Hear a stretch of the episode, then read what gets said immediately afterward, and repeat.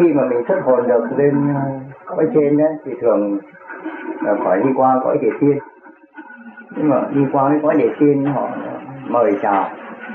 Nếu mà mình ở lại, thì cái kiếp, ngay kiếp này hay là phải kiếp sau mới phải đi làm những công việc phải đi trần như là giáo chủ hay là quốc trưởng. Thế còn nếu mình không không nhận, mình từ chối, cương quyết từ chối thì họ có làm cái gì khó dễ này không? Có làm gì khó dễ hết. Mình từ chối là mình đã có một con đường khác, mình tu, mình đi lên đi. Từ địa tiên đi lên thiên tiên. Rồi từ thiên tiên mới qua Phật giới. Không có cái gì khó dễ hết. Thì do sự quyết tâm của mọi người thôi. Cái nào sau này nó cũng phải làm việc hữu ích, nhưng mà làm việc siêu hay là phạm đó thôi.